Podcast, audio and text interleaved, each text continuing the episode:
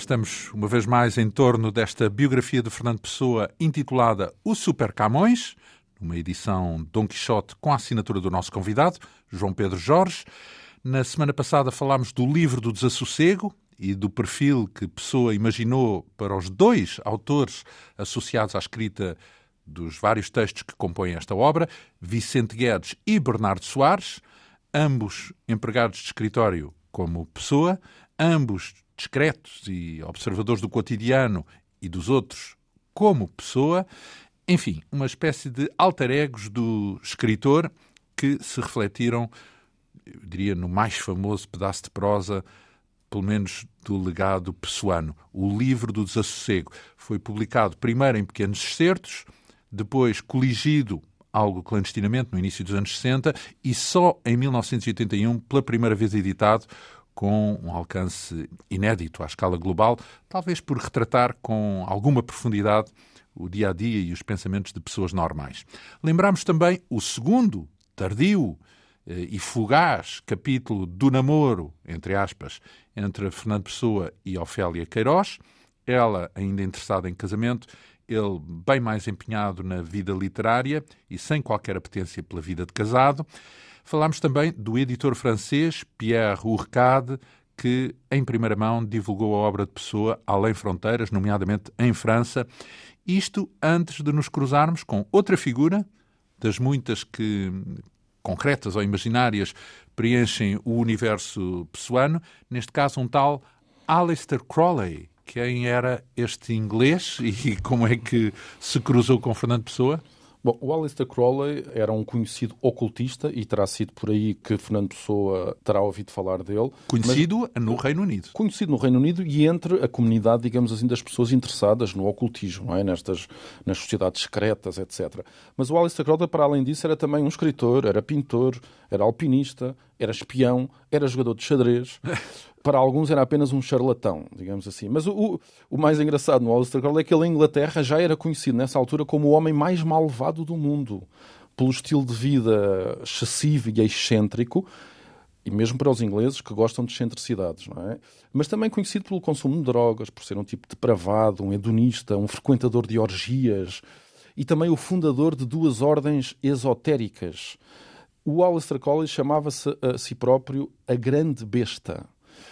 Beast uh, no sentido de animal, é sim, isso? Sim, monstro. Sim, sim, a grande besta. O grande... Na verdade, é melhor não chamarmos monstro, já vou explicar porquê.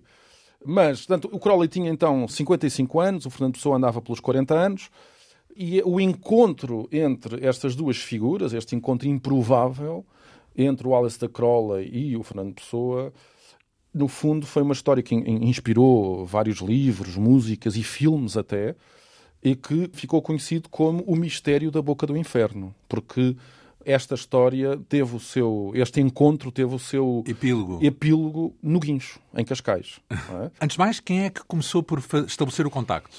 Bom, na verdade foi o Fernando Pessoa e vou explicar como é que isto aconteceu. O Pessoa só tinha ouvido falar do Crowley pelos livros em inglês. E no final de 1929, o Pessoa encomendou à editora londrina do Crowley, a Mandrake Press, o primeiro volume da autobiografia deste ocultista inglês. O Fernando Pessoa recebe o livro, lê o livro e depois volta a escrever à editora pedindo para avisarem o autor de que o horóscopo de Crowley, portanto, feito, pelo próprio, si próprio. feito pelo próprio Crowley, portanto, um especialista, estava incorreto. portanto, o Pessoa teve a audácia de escrever para a Inglaterra a corrigir um especialista, dizendo-lhe que ele teria nascido um pouco antes da hora que o próprio Crowley supunha. Não é? Verdade. É verdade. Pode, uh, pode, alguém dizer uma coisa dessa? Exatamente. A partir daqui inicia-se uma correspondência entre os dois, porque o próprio Crowley ficou interessado, ficou curioso em saber quem é que era este Portanto, português. o Fernando Pessoa, vê se percebi, o Sim. Fernando Pessoa, com o seu conhecimento da astrologia, Sim. informou a editora do Alistair Crowley que o próprio Alistair Crowley se tinha enganado sobre a hora do nascimento. nascimento. Tinhas enganado por uns minutos. e, portanto, o Crowley responde ao Fernando Pessoa e assim começou uma troca de correspondência que durou cerca de dois anos, com intermitências. E a partir daí o Pessoa também enviou os seus livros de poesia e o Crowley começou a falar então de uma possível vinda a Lisboa para discutirem pessoalmente, para se encontrarem embora também haja quem diga que a verdadeira intenção do Crowley era vir a Lisboa para fundar uma sucursal das suas ordens secretas, porque o Crowley tinha fundado umas ordens secretas. Também nessa correspondência se fala na possibilidade de ser o próprio Pessoa a ir à Inglaterra, o que não acontece, mas o que acontece de facto é a vinda do Crowley a Lisboa, chega no dia 2 de setembro de 1930, a bordo do Alcântara, acompanhado de uma amante nascida na Alemanha, mas cidadã norte-americana, a Annie Jaeger, a quem o Crowley chamava o monstro. Daí eu ter dito para não. não the não... Monster, então. Exatamente, exatamente. Ah, pronto. The Portanto, Beast esta... and the Monster. Exatamente. Portanto, eles os dois desembarcam a 2 de setembro de 1930 em Lisboa e a primeira impressão do Alistair Crowley sobre a cidade, que deixou escrita, não era muito abonatória para Lisboa, porque ele diz, a certa altura, Deus tentou uma vez acordar Lisboa com um terremoto mas percebeu que não valia a pena. Portanto, esta ideia de que Lisboa era uma cidade, no fundo, sonolenta, não é? De... Aparentemente, embora o, o Alistair Crowley chamasse o monstro a Annie, a verdade é que ela parece que era bastante bonita, tanto que o pessoa terá ficado impressionado com a sua beleza e terá havido ali uma faísca entre os dois, segundo me contou a Manuela Nogueira. Uh, sobrinha de Fernando sobrinha Pessoa. de Fernando Pessoa. Sobre esta Annie, Annie, não se sabe muito sobre ela, mas sabe-se que havia uma relação tempestuosa entre o Crowley e a Annie, que terão tido muitas discussões, até cenas de alguma violência física, tanto que terão sido expulsos de um dos hotéis onde estiveram instalados. Mudaram-se depois para um outro hotel. Depois, esta Annie desapareceu temporariamente, abandonou o Crowley no hotel, deixou-lhe um bilhete a dizer volto já, tanto que o Fernando Pessoa e o Crowley chegaram a ir à polícia a dar conta do desaparecimento desta alemã na verdade, cidadã americana, porque foi viver relativamente nova para os Estados Unidos e ficou com nacionalidade americana. Mas ela depois regressou ao Crowley a dizer-lhe que decidira ir-se embora, que já não suportava aquela vida, aquela relação, e, e partiu para a Alemanha e foi-se embora. Pouco mais sabemos sobre esta Annie Jaiga, sabemos apenas que ela se matou uns anos mais tarde, em março de 1934, num hotel em Palma de Maiorca. Porquê é que eu conto esta história da Annie? Porque aparentemente diz, não há certeza sobre isso, a história do mistério da boca do inferno terá tido origem nesta fuga da Annie, porque o Crowley terá ficado desesperado com a partida da amante e decidiu encenar o seu suicídio na boca do inferno um local, justamente, que era conhecido pelos seus suicídios, não é? A Boca do Inferno em Cascais. Então tomou essa decisão in loco cá. Portanto, ele não veio sim, cá sim, para sim, fazer isso. Não, não veio cá ele para fazer isso. Ele decidiu isso quando estava cá. Quando estava cá. E fê-lo com o Fernando Pessoa. Portanto, essa encenação foi feita em conluio com o Fernando Pessoa. E, na verdade, podemos dizer que esta terá sido uma das grandes aventuras do Fernando Pessoa, porque a verdade é que o Crowley deixou Portugal no dia 23 de setembro. Foi para Paris e depois foi para Berlim encontrar-se com a amante. Com essa Jagger? Com essa Annie. Depois não se sabe o que é que se passou depois disso. Eu não sei, pelo menos não investiguei essa Sim. parte, mas, mas a verdade é que o plano e os detalhes do suicídio terão sido combinados com a pessoa entre os dias 21 e 22 e sabemos isso por causa das notícias que depois uh, surgiram, não é?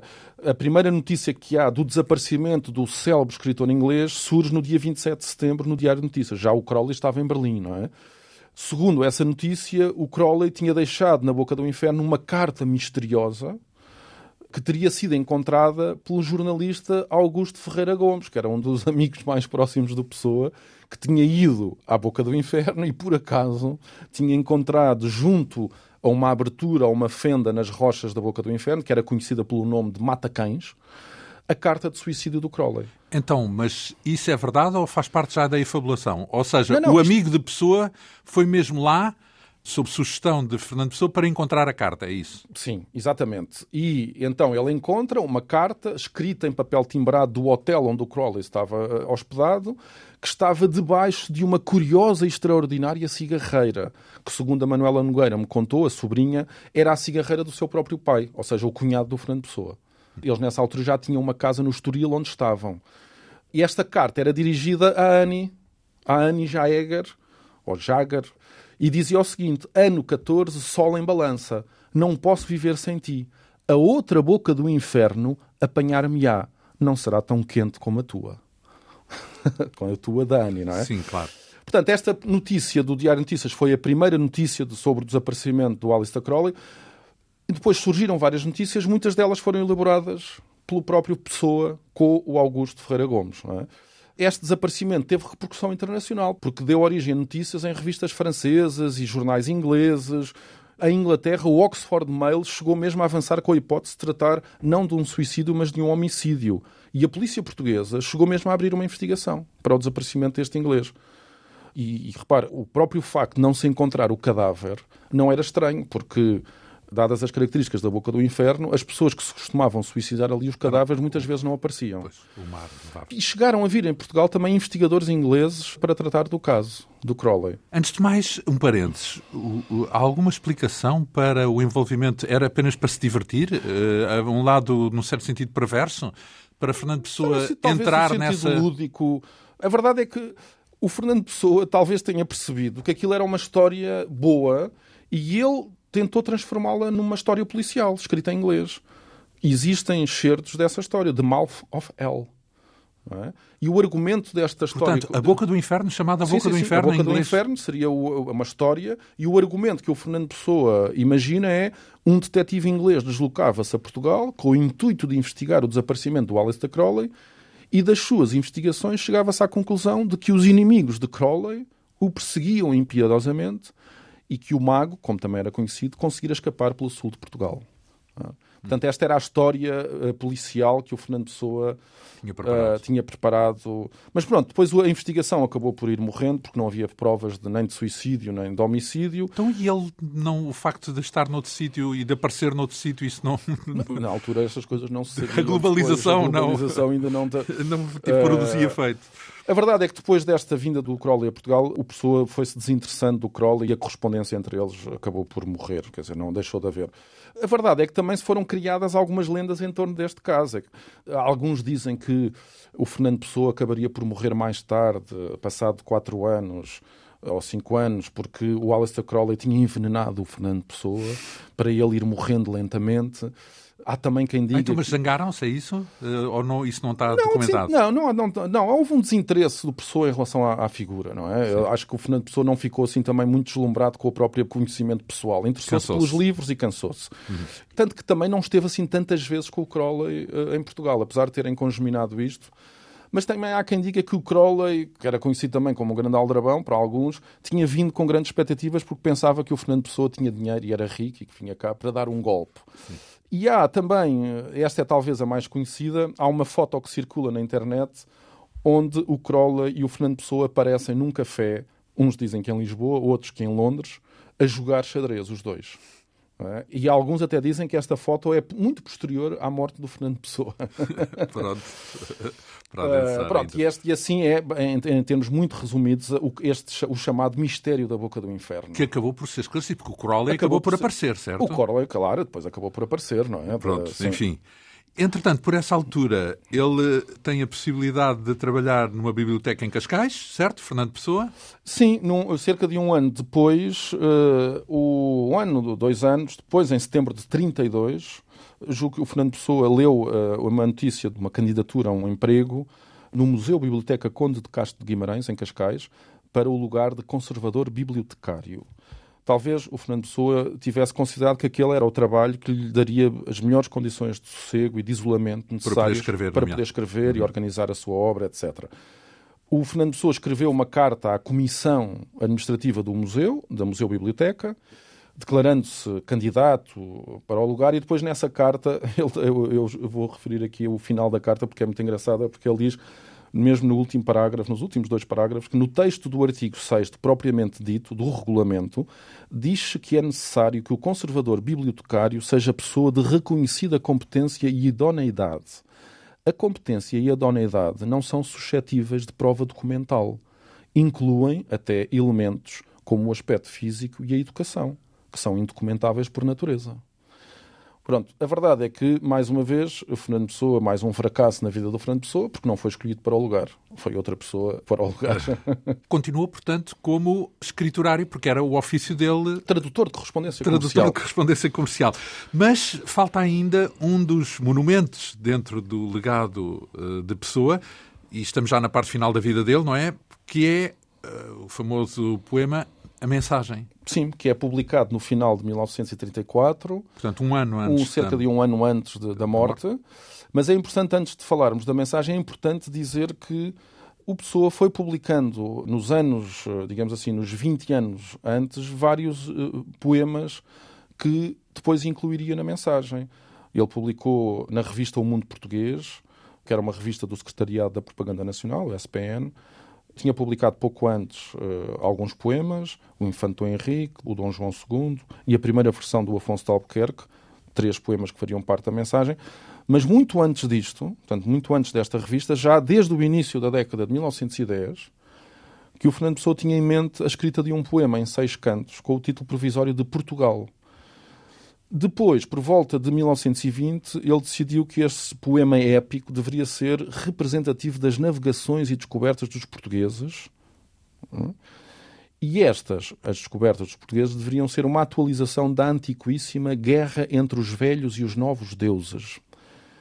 Depois apareceu, ainda na década de 1920, apareceu na revista contemporânea, que já falámos aqui, a série de poemas Mar Português, que seria o corpo central do livro A Mensagem.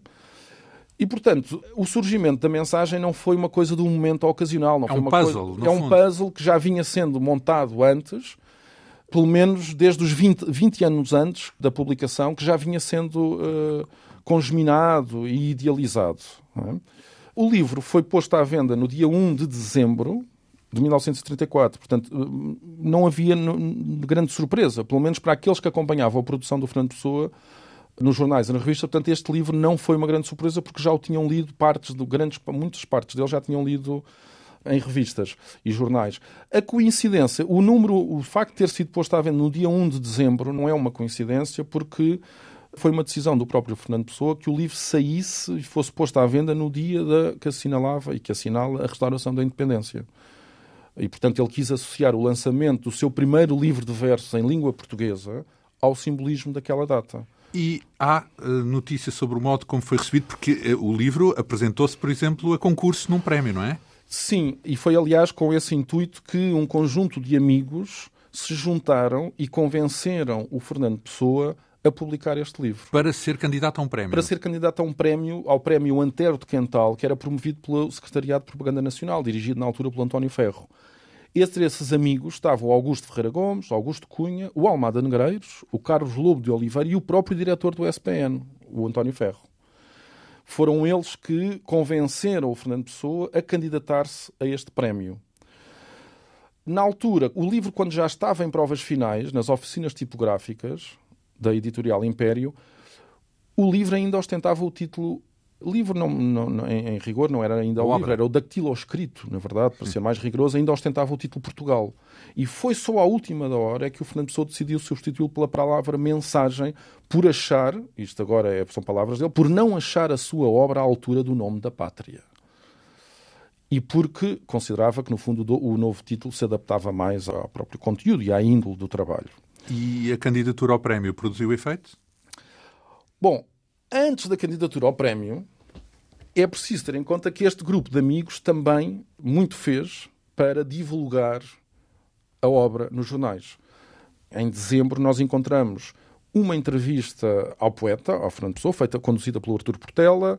O suplemento literário do Diário de Lisboa dedicava uma página inteira ao Fernando Pessoa e, e transcrevia ainda alguns poemas da mensagem. O poema O Infante, O Monstrengo e Prece.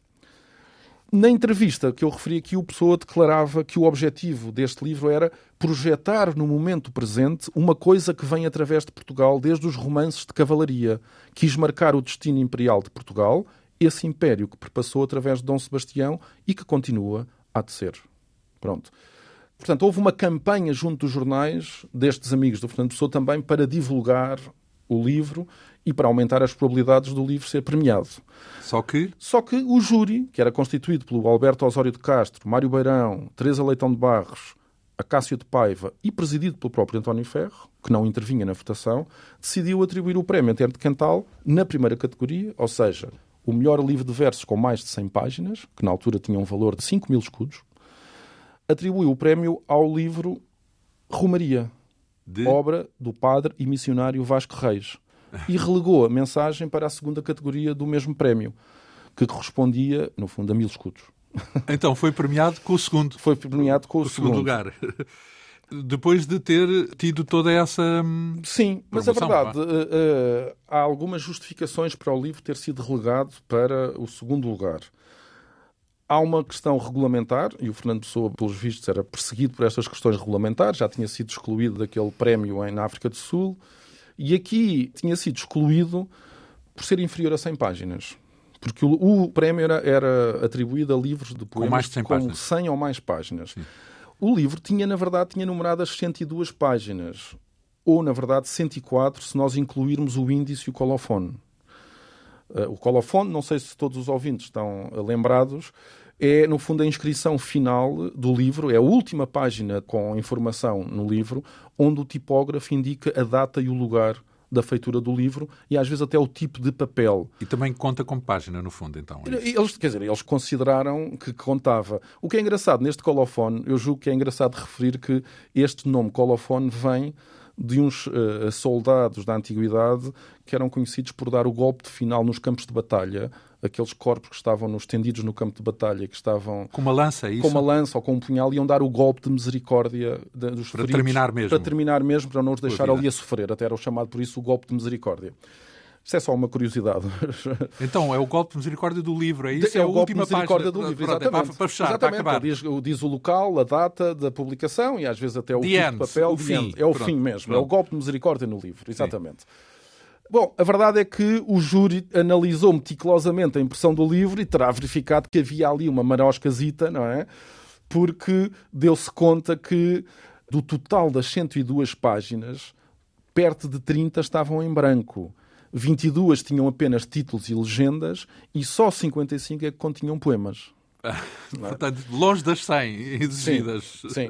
Mas há também quem diga que o júri relegou para o segundo lugar o poema Mensagem, porque no fundo ele inclui, uh, na terceira parte, o encoberto, inclui um trecho que é radicalmente sebastianista e que, digamos assim, não era, quer dizer, continha uma, um conteúdo ou uma mensagem que não seria bem visto pelos dirigentes do Estado Novo, queriam passar uma imagem positiva e otimista e regeneradora do país. E não nostálgica. Uh, e não esta imagem que mostra Portugal como um Portugal a entristecer, brilho sem luz e sem arder, como que o fogo fato encerra e depois termina, tudo é incerto e derradeiro, tudo é disperso, nada é inteiro, ó oh, Portugal, hoje és nevoeiro. É? Portanto, isto provavelmente não corresponderia ao tipo de exaltação patriótica que se pretendia uh, com aquele prémio. Porque aí já estamos no Estado Novo, certo? Já estamos no Estado Porque Novo. O Estado portanto, Novo estamos em 33, 34, não é? exatamente, estamos Sim. em 34. Salazar manda. Em final de 34, Salazar manda, e aliás, é, o último ano de vida do Fernando Pessoa, de 35, é marcado por uma série de textos, comentários, análises, poemas, quase todos eles não publicados, por razões óbvias, por causa da censura, onde o Fernando Pessoa declara a sua oposição frontal ao Estado Novo e à figura de Salazar. E isto é importante porque a adesão ou não ao regime salazarista é um dos temas mais controversos da biografia do Fernando Pessoa e há ainda hoje muita gente que acredita que, que o Fernando Pessoa apoiava a ditadura salazarista, não é? É verdade que no início, Foi por 1920... causa do tal texto no interregno, não é? Sim, sim. Uh, mas isso ele próprio não, E até por alguns desvinculou. textos onde mostrava uma certa simpatia, digamos assim, por Salazar e pela figura de Salazar quando ele era Ministro das Finanças. A verdade é que quando o Salazar aparece como Presidente do Conselho, como ditador, o Fernando Pessoa aí começa claramente a desagradar-se com a figura de Salazar e começa a escrever contra o Salazar e a considerá-lo um tirano, um déspota e pronto. E a criticar sobretudo o dirigismo e as políticas do Salazar. É? E isso é curioso porque uh, um dos momentos que mais desagradou o Fernando Pessoa foi precisamente o discurso que o Salazar fez na atribuição do prémio que ele não ganhou. Não é? Porque é aí o prémio do Secretariado da Propaganda o prémio Nacional. do Secretariado de Propaganda, porque é aí que o Salazar consubstancia a política do espírito, onde ele diz, aliás, os princípios morais e patrióticos que estão na base deste movimento reformador impõem à atividade mental e às produções e sensibilidade dos portugueses certas limitações e supõe deverem mesmo traçar-lhes algumas diretrizes. Portanto, limitações e diretrizes. Portanto, isto é, é a assunção clara de Da que censura... a atividade mental e a produção, a produção intelectual e artista têm limitações, que o Estado pode impor limitações e traçar até algumas diretrizes sobre como é que os artistas e os intelectuais devem pensar e produzir. é? E isto, claramente, criou um grande desagrado no Fernando Pessoa. Aliás, ele escreveu alguns poemas muito engraçados que eu gostava de citar aqui. Há um mesmo que se chama simplesmente António de Oliveira Salazar e foi escrito em março de 1935, cinco semanas depois deste discurso da entrega dos prémios, onde ele diz: António de Oliveira Salazar, três nomes em sequência regular. António é António, Oliveira é uma árvore, Salazar é só apelido. Até aí está bem. O que não faz sentido é o sentido que tudo isto tem. Este senhor Salazar é feito de sal e azar. Se um dia chove, a água dissolve o sal. E sob o céu pica só azar. É natural. Oh, com os diabos, parece que já choveu. Coitadinho do tiraninho. Não bebe vinho, nem sequer sozinho. Bebe a verdade e a liberdade. E com tal agrado que já começam a escassear no mercado. Coitadinho do tiraninho. O meu vizinho está na Guiné e o meu padrinho no Limoeiro, aqui ao pé. Mas ninguém sabe porquê. Mas enfim, é certo e certeiro que isto consola e nos dá fé. Que o coitadinho do tiraninho não bebe vinho nem até café. então, isso foi publicado? Não, não, não, não. Isto nunca seria publicado. Ficou no, foi inédito. No, no Aliás, há, há um outro conhecido poema uh, chamado Liberdade, onde ele ironiza com o culto do trabalho e do dever. É o famoso ai que prazer não cumprir um dever, então. ter um livro para ler e não o fazer. Não é? Uhum. é? E no final ele diz: o mais do que isto é Jesus Cristo, que não sabia nada de finanças, nem consta que tivesse biblioteca. Portanto, esta ideia do não sabia nada de finanças é claramente um, uma referência Salazar. ao Salazar. Na verdade, o que, embora estes poemas não tenham sido publicados, mas a verdade é que o Pessoa teve um embate frontal e conhecido com o Estado Novo a propósito da maçonaria, porque o regime, a certa altura, houve um deputado que apresentou na Assembleia Nacional, com um caráter de urgência, um projeto de lei das chamadas associações secretas, visando a proibição das associações secretas. Da maçonaria, na, portanto. Na verdade, eram associações secretas, todas, mas o objetivo diz que era ilegalizar, em particular, a maçonaria, que o alvo do decreto era a maçonaria, a que pertenciam, por exemplo, o então Presidente da República, o General António Fragoso Carmona, não é? Ele era mesmo, era maçom, não é? O Presidente da República. Quer dizer, o projeto de lei era de tal maneira violento que a própria maçonaria acabou por vir a público defender-se, violando, no fundo, a fidelidade a essa regra de silêncio que se impõe a todos os membros, e enviaram uma carta de protesto de 31 de janeiro, e que estava subscrita, entre outros, pelo general Norton Matos, que então era grão-mestre do Grande Oriente Lusitano. E também subscrita pelo Presidente da Assembleia Nacional, que era ocupado pelo ex-maçom José Alberto dos Reis. O Fernando Pessoa aparece aqui como, na verdade, o tipo que era um quase anónimo para a maior parte dos portugueses, mas que escreve um artigo violentíssimo contra este projeto de lei e a defender a maçonaria. Era maçom? O Fernando, o Fernando Pessoa? Pessoa? Há quem diga que era maçom. E este é um. Da... Não, o próprio se dizia iniciado por comunicação direta de mestre-discípulo nos três graus menores da aparentemente extinta Ordem Templária de Portugal. Mas também há quem diga que o Fernando Pessoa pertenceu à loja 13, que era uma loja selvagem. Considera-se uma loja selvagem porque não tinha as colunas assentes. Assentar coluna é ser aceite, ou seja, é, tem de ser aprovado pelas lojas de França e esta loja 13, mas isto, estamos aqui no meio das, das suposições, das suposições, não é? E esta loja não tinha sido aprovada pelas lojas de França. Mas dizia-se que o Pessoa era maçom dessa loja selvagem. Então, também se diz que o Sacarneiro e o Anjo de Lima também pertenciam. O Mário de Sacarneiro. O Mário de Sacarneiro e o Anjo de Lima também pertenciam. Mas isto estamos no domínio das especulações, não, não há provas, não, não há documentos que o provem. Mas digamos que diz entre alguns, eh, digamos... Então, mas seja como for, ele pronunciou-se contra o artigo que visava... Sim, sim, vem as... e vem defender de uma forma muito fervorosa a importância da maçonaria e ele, aliás, publicou tanto esse artigo no dia 4 de fevereiro de 1935 no Diário de Lisboa. Isso não criou um conflito com o Conf... regime? Criou, claro, criou. O, o, tanto criou que o, o artigo foi considerado altamente escandaloso. E embora o Fernando Pessoa não fosse desconhecido nos meios culturais, a verdade é que o nome do Fernando Pessoa, depois daquele texto, alcançou uma maior repercussão pública. Não só na política, mas como no resto da sociedade. Porque muita gente começou a questionar quem é que seria aquele indivíduo, esse tal de Fernando Pessoa, que com toda, no fundo, toda a ousadia e talvez insensatez, se atrevera a enfrentar o, o fascismo, o regime fascista, não é? E alguns terão até pensado que se trataria de um pseudónimo, pois achavam que ninguém seria corajoso o suficiente para assinar um artigo daqueles com o seu verdadeiro nome. Mais estranho ainda é como é que a direção dos serviços de censura deixou passar aquele artigo.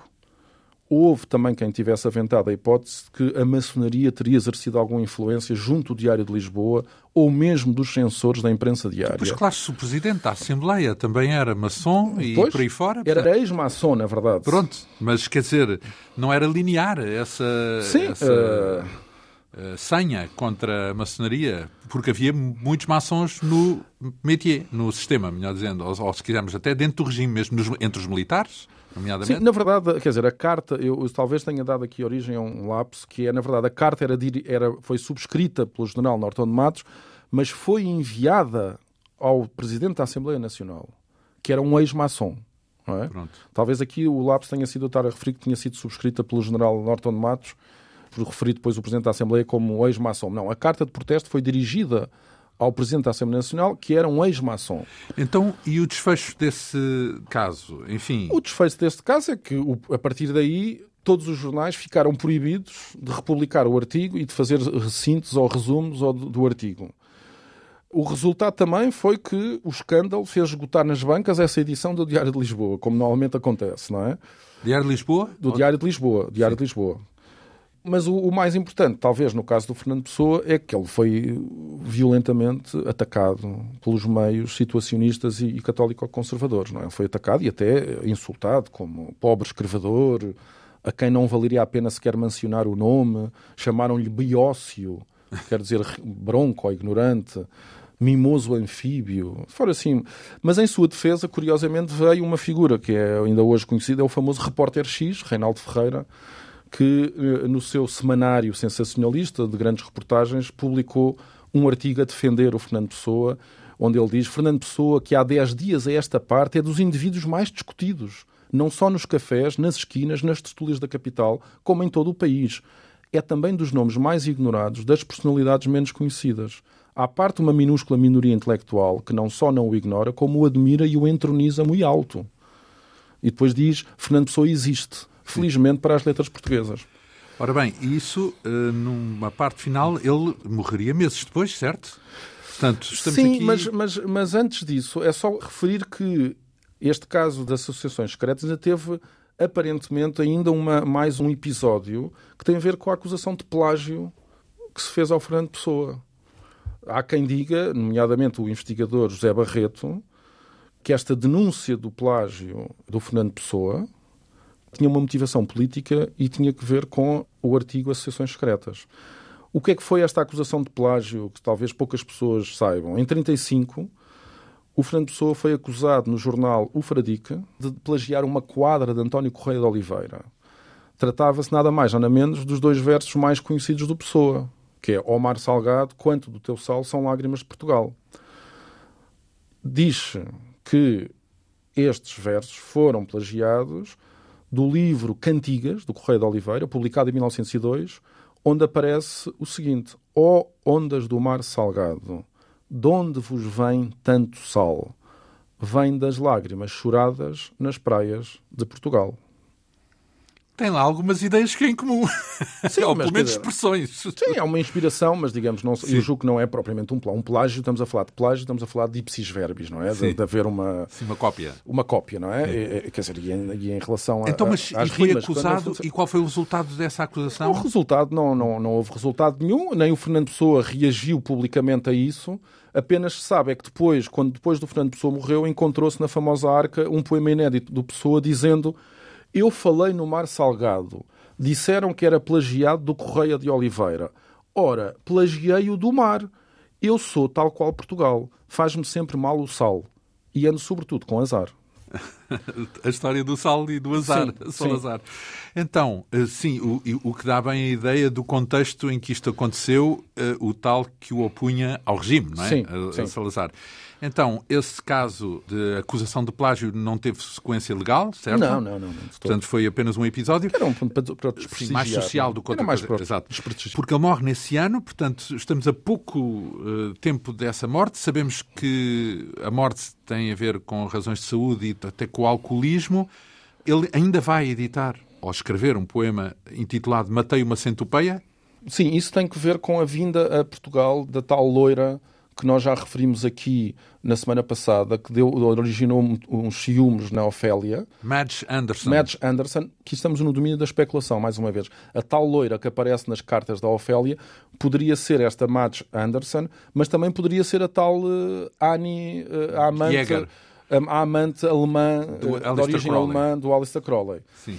Mas pronto, mas a verdade é que esta Madge Anderson, que era irmã da mulher do irmão do Fernando Pessoa, que vivia em Inglaterra, portanto era, era, era cunhada do irmão do Fernando Pessoa, vem a Portugal na primavera de 1935, alguns entre abril e maio, vem numa viagem de férias, ela tinha 30 e poucos anos, o Fernando Pessoa estava nos seus 40 e 44, uh, 46, desculpe, que ele faz 47 em junho de 35, Sabe-se que eles se encontraram, não se tiveram muito tempo. O Fernando Pessoa hum, não compareceu muitas vezes aos encontros, desapareceu inexplicavelmente, não deu notícias. E a Mads, eh, desolada ou desagradada, eh, regressou à Inglaterra e só meses depois é que o Fernando Pessoa justificará o seu comportamento numas cartas que escreve, numa troca de correspondências com esta Mads, explicando e pedindo desculpa pelo seu desaparecimento. E numa dessas cartas ele inclui um poema que se chamava DT, de iniciais de Delirium Tremens, onde ele brincava com os efeitos do álcool. E é um poema muito engraçado, porque ele diz, e mostra mais uma vez esta faceta de, uh, divertida do Fernando Pessoa. No outro dia, de facto, com o meu sapato na parede, matei uma centopeia que não estava lá. Como é isto possível? Pois é muito simples, é só o princípio de DT. Quando o jacaré cor-de-rosa e o tigre sem cabeça começarem a ganhar estatura e exigirem ser alimentados, como não tenho sapatos adequados para os matar, acho que começarei a pensar: devo parar de beber? Mas nada disso importa realmente. Sou mais magro ou mais gordo por isto ser como é? Seria eu mais sábio ou melhor se a vida fosse diferente? Não, nada é certo. O teu amor poderia tornar-me melhor do que eu posso ser ou tentar, mas nunca poderemos saber, querida. Eu não posso saber se o açúcar do teu coração não se tornaria rebuçado. Deixo, pois, o coração doer e bebo aguardente. Então as centopeias vêm sem embaraço. Posso vê-las bem ou até a dobrar, levá-las aí a casa com o meu sapato. E quando forem para o inferno, irei eu também. Então, em suma, serei realmente feliz, porque com um sapato real e verdadeiro, matarei a verdadeira centopeia, a minha alma perdida. Ah.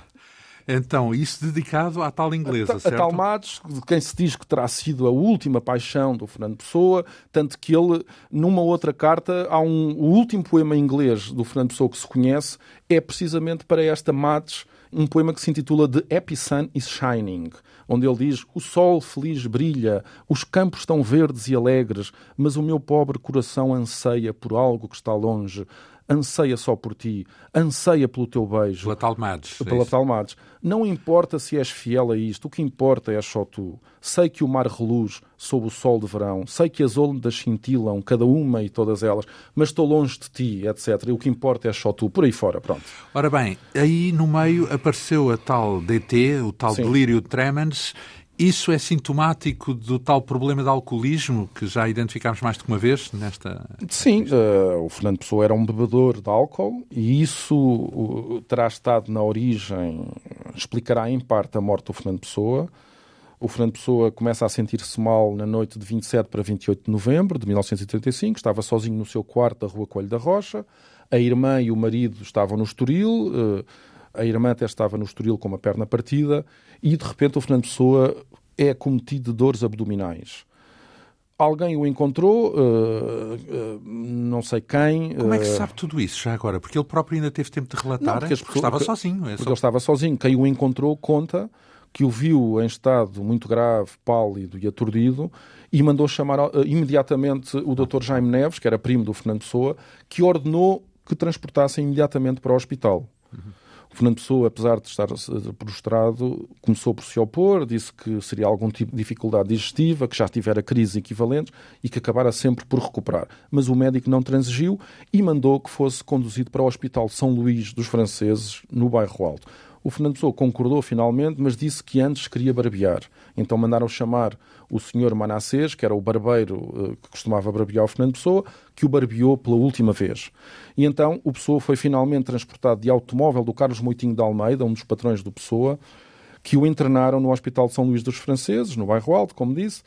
Durante todo o caminho, eh, conta-se que ele ia penosamente dobrado sobre o seu ventre, sacudido por espasmos incontroláveis e com umas fortes dores abdominais. Nessa noite, ignorando o que lhe iria suceder, mas ainda consciente, talvez consciente de que a morte se aproximava a largos passos, pediu os óculos e escreveu em inglês e a lápis, numa letra miudinha em torta, a sua última frase.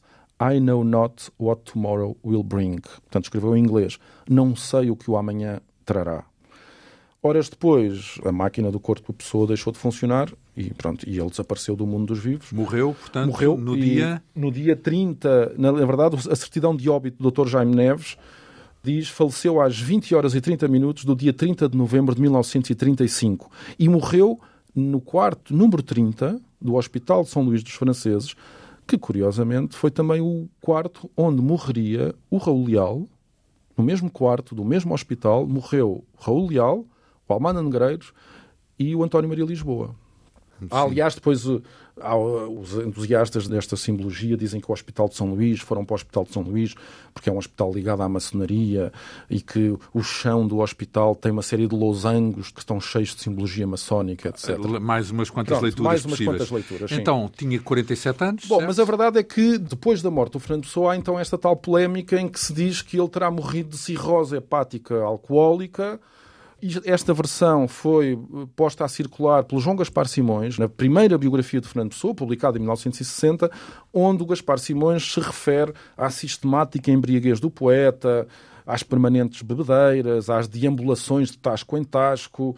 Aliás, na versão do Gaspar Simões, diz que o Fernando Pessoa bebia das garrafas a trago, dos gargalos, como os vagabundos, que andava aos tombos, com o fato amarrotado, com as bainhas das calças descosidas varrendo as ruas, com um grosso nariz eh, entre o vermelho e o violeta. E a verdade é que esta versão acabou por fazer o seu caminho e vários investigadores reproduziram esta imagem dos últimos meses da vida de Fernando Pessoa, até que surgiu um médico, Francisco Manuel da Fonseca Ferreira, que diz que confirma, o Fernando Pessoa foi um bebedor excessivo, mas sem dependência excessiva, que terá adquirido inclusive alguma margem de tolerância em relação ao álcool, pois não terá tido graves manifestações alcoólicas de, de alcoolismo.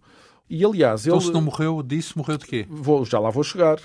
Este médico, Francisco Manuel da Fonseca Ferreira, em que é que ele se baseia para chegar a esta conclusão?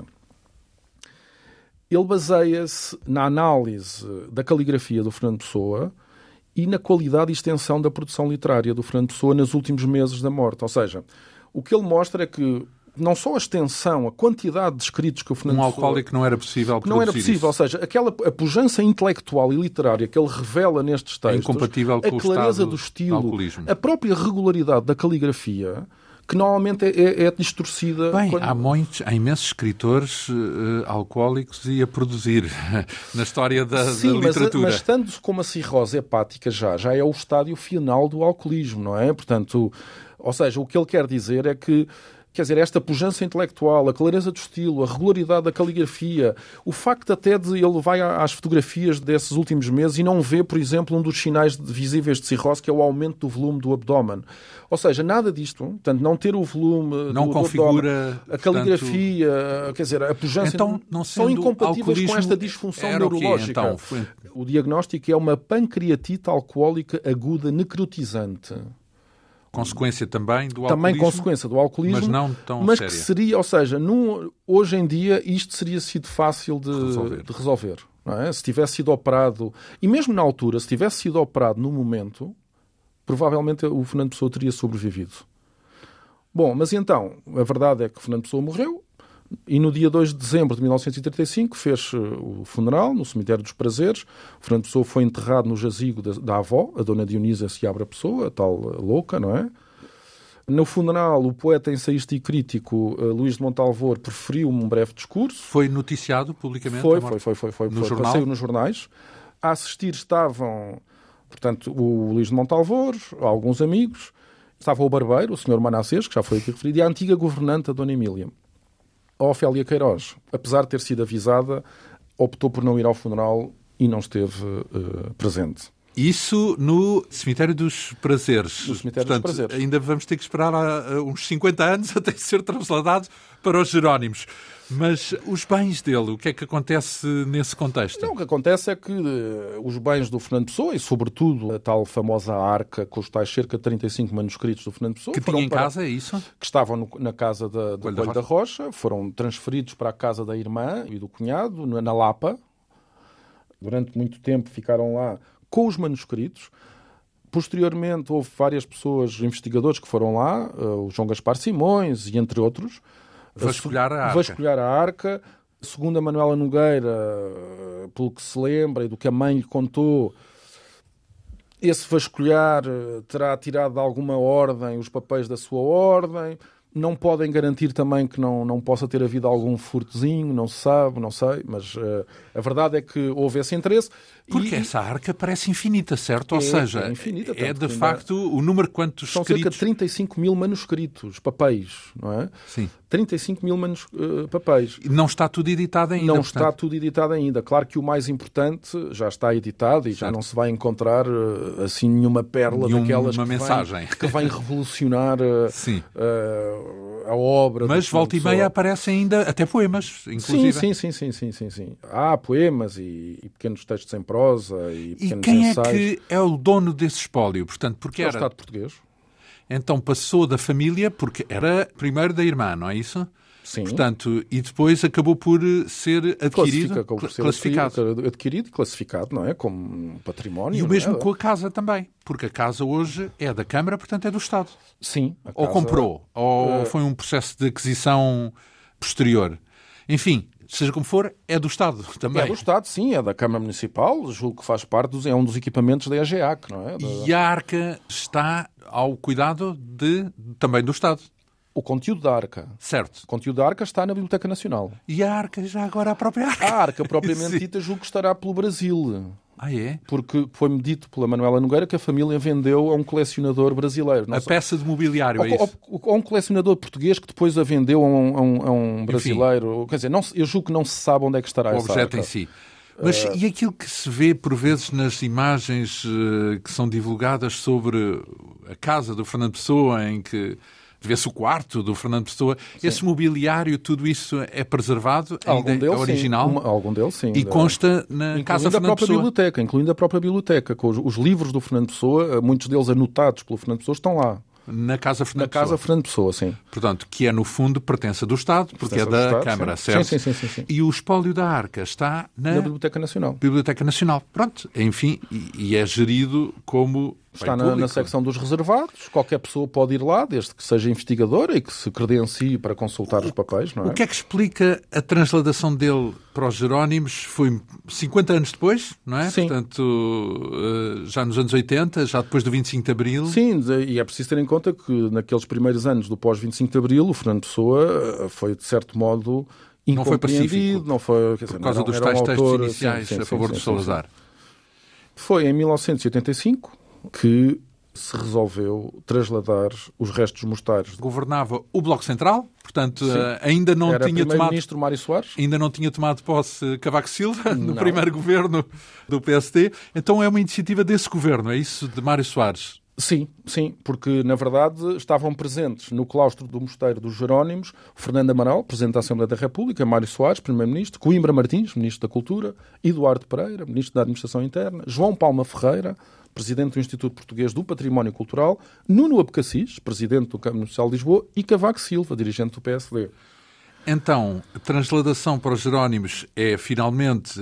eh, Em o- 85, com um discurso do José Augusto Seabra, que diz que meio século depois da morte, portanto estamos a falar de 50 anos depois da morte do Fernando Pessoa, que diz que Pessoa, o José Augusto Seabra, diz que Pessoa não conheceu em vida senão aquela apagada e vil tristeza que ficou inscrita no epílogo dos Lusíadas. Portanto, digamos assim... Mais uma vez a vincula, Vincula o Fernando Pessoa, no fundo, ao Camões e a esta ideia de que são os grandes poetas eh, portugueses. Ah, sim, mas por outro lado desenha, Porque- traça a figura do Sim, homem triste. De um é? triste, apagada e vil tristeza. Sim, Portanto, foi fundo... É mais do que isso. Também é isso. Também é isso, mas não só, Mas não digamos só, assim. exato. Então, mas justamente o que eu queria, já que fechamos aqui esta nossa série de entrevistas em torno desta biografia de Fernando Pessoa, intitulada O Super Camões, já agora, dizer que tem a assinatura do nosso convidado, João Pedro Jorge, em jeito de apanhado se quisermos falar naquilo que é a essência desse legado, e não estou a falar das obras em concreto, da mensagem, ou da Ode Marítima, ou, da, ou do livro do Desassossego, ou, ou do livro do Desassossego, Estou a falar do efeito que tem para a cultura universal e para a cultura portuguesa. Como é que podemos resumir este contributo, este legado de Fernando Pessoa? Bom, desde logo, o Fernando Pessoa, de um ponto de vista para a cultura portuguesa, no fundo, é, é o grande representante, digamos assim, da cultura portuguesa. É talvez do a, século figura XX, menos? do século XX, eu julgo seguramente de toda a cultura portuguesa. Julgo que não estarei enganado. há sempre o Camões, lá está. Mas o quer dizer, não há dados para dizer isto, mas eu diria que se fizéssemos um inquérito aos estrangeiros Quer dizer, ah, mais... à, à escala global, é o que está a sugerir, ou seja... Sim, à escala global, a maior é... parte das pessoas já ouviu falar do Fernando Pessoa. Eu julgo que será uma minoria quem ouviu falar do, do Camões. Portanto, não estamos a falar do valor intrínseco, mas sim não, não, não, do impacto, Não, é do isso? impacto. Não, não, não. Sim. sim, sim, sim. Eu julgo que há pessoas que vieram a Portugal só porque leram o Fernando Pessoa e gostaram do Fernando Pessoa e não tenho conhecimento assim nenhum, se calhar algum terá, o Camões tenha atraído. Os académicos, de certeza, sim, sim, Camões, sim, mas não, mas tem o mesmo efeito. Não claro. tem, não tem. Eu julgo que, e sobretudo o livro do Desassossego, que é um livro que nos fala muito de Lisboa e das ruas de Lisboa, houve muita gente... É quase um roteiro. Sim, Pronto. houve muita gente que veio a Lisboa depois de ler o livro do Desassossego. Então, mas julgo que se justifica recordar o porquê deste título. Porque o livro tem um título cuja origem não é da sua lavra, João não, Pedro não, Jorge, não, mas sim do próprio Fernando Pessoa. O, o, Super Camões, como é que aparece esta ideia de falar dele próprio evocando o Camões? Isso remete para o primeiro texto que o Fernando Pessoa publicou em Portugal num jornal, onde ele anuncia, faz esta previsão, que estaria para breve a chegada de um super poeta, a que ele chama, na verdade, Supra Camões. Digamos que isto é uma é uma modernização da, do termo. Mas, mas é... acredita que já estava a falar de si próprio discretamente? Eu julgo que sim. Não podia ser de outra maneira. Uh... Não podia adivinhar o futuro sem estar a falar dele próprio. Não podia, não, imaginemos falar estaria... do Mário Sacarneiro ou de outro qualquer que era amigo dele, não é? Não, quer dizer, estamos sempre no domínio da especulação. É difícil dizer o que, saber o que é que estava na cabeça do Fernando Pessoa, mas eu diria que Quer dizer, o Fernando Pessoa tinha uma grande consciência do seu valor. Tinha um bom da... ego. Tinha... eu sentido. julgo que sim, no fundo, tinha um bom ego, não é? Eu julgo que só uma pessoa com um bom ego é que também escreve produz, tanta coisa e produz sim. tanto, tem que ter uma autoconfiança e, também nas suas capacidades. Muitas, é? Com muita ousadia, porque há muitos textos sim. que ele escreveu que uh, são um embate direto em figuras eh, de referência, sim, não é? Sim, sem dúvida. Era um tipo que tinha muita convicção em relação àquilo que pensava, em relação, eu julgo, até à qualidade daquilo que escrevia, que leu tanto da literatura universal tinha que ter esta noção de comparar aquilo que ele próprio fez com aquilo que está feito na, na, na grande conhecia, literatura e que ele conhecia, não é? Portanto, não é difícil imaginar que o Fernando Pessoa estaria a falar de si próprio. Estaria a falar de si próprio. Isso não estaria. A verdade é que Encaixa. Enca... Não, encaixa e, e, a, e a profecia concretizou-se, de facto. Se nós pensarmos que, de facto, o Fernando Pessoa tornou-se o poeta mais conhecido, o, o poeta super Camões, mais conhecido, no fundo. De facto, ele superou o Camões. Pelo menos à escala global. Tudo isto contido num livro que tem praticamente mil páginas, digamos assim. Não vamos aqui fazer aquela contabilidade que fizeram com o próprio Fernando Pessoa a descontar as páginas em branco, até porque são muito poucas as páginas em branco deste volume um volume com. Há que referir de novo a autoria desta capa, porque ela, o amarelo domina, mas tem um balão como se fosse da banda desenhada e a própria estética parece o Roy Lichtenstein, com aquele pontilhismo que torna a figura quase numa banda desenhada, no equivalente de uma banda desenhada. Quem é o autor desta capa, João é Pedro Rui Garrido. Rui Garrido. Rui Garrido edição Dom Quixote, que dá corpo a esta figura. Lembrar que há outras obras de referência sobre Fernando Pessoa. Já falámos aqui do eh, João Gaspar Simões, também a recente biografia que recebemos aqui já agora, Sim. posteriormente, de Fernando Pessoa, escrita por Richard Zenit. E julgo que saiu agora, há pouco tempo, em Espanha, também uma, uma nova biografia Portanto, escrita em Espanha, é isso? Escrita em Espanha por um espanhol e, e eu, quer dizer, estou convencido que isto vão Pronto. continuar a sair Claro, mais biografias. eh, eu lembro-me de um pessoano famoso que, apesar de viver em Portugal, era italiano, que era o Tabucchi. Tabucchi, eh, sim. O António Tabucchi. Nunca escreveu propriamente uma biografia, mas, Sim, eh, mas mas escreveu era- muita coisa sobre. Quer dizer que sobre estamos a falar de uma figura que suscita o interesse à escala global e, portanto, a importância, nomeadamente, de um E foi volume. biografado por estrangeiros também. é? Exato. O Roberto Rechon, o Angel Crespo. Não é? Enfim, um- o peso deste legado de um homem que marcou a cultura universal e, sobretudo, a cultura também portuguesa no século XX e que trouxemos aqui e que podemos conhecer sempre vasculhando estes vários livros e também este que tenho aqui na mão. O Super Camões, biografia de Fernando Pessoa, da autoria do nosso convidado, João Pedro Jorge. Agradeço-lhe esta vinda aqui ao longo de 10 edições da Quinta Essência, na Rádio Pública. A edição de hoje, com o apoio técnico de Leonor Matos, produção, realização e apresentação de João Almeida. Regressamos hoje a oito dias. Bom fim de semana.